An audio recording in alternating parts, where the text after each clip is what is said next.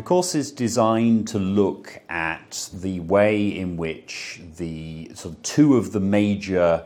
trends and processes that happen in Western Europe after 1945 interact. So these two trends or processes are the Cold War on the one hand and European integration on the other. It's a course that is very much linked to my own detailed research, so it builds on that, but it essentially looks at the way in which Western Europe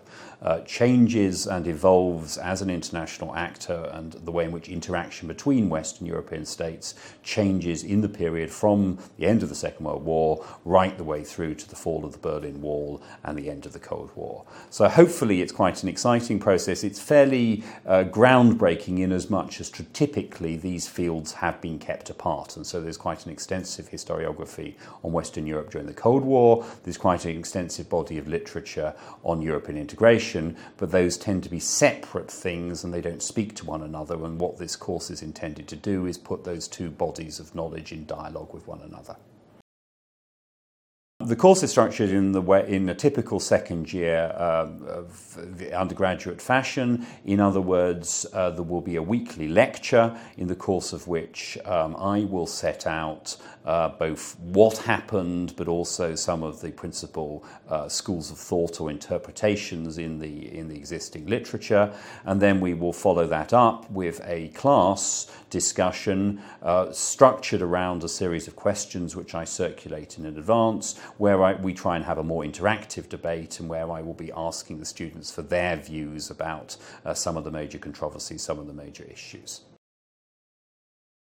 Well, I think it's a very good way of understanding the way in which the Europe in which we live was built and was established.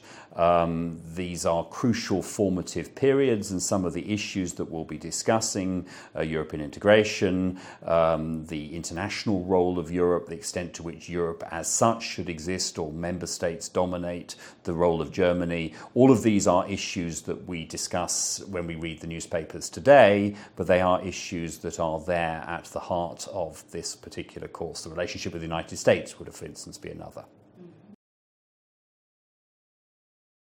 The world that we live in is still one in which there is a discussion about how this particular area of the world, namely Western Europe, or now no longer Western Europe, but Europe more widely, should be organised, what means of cooperation are best, how much cooperation is needed, and how that Europe should interact with its international partners, whether they be the United States or elsewhere. And so all of those issues, which are very contemporary, very topical, are in a sense better understood if one realises that the integration process is not something that started yesterday, but is instead something that essentially traces its roots back to the Second World War.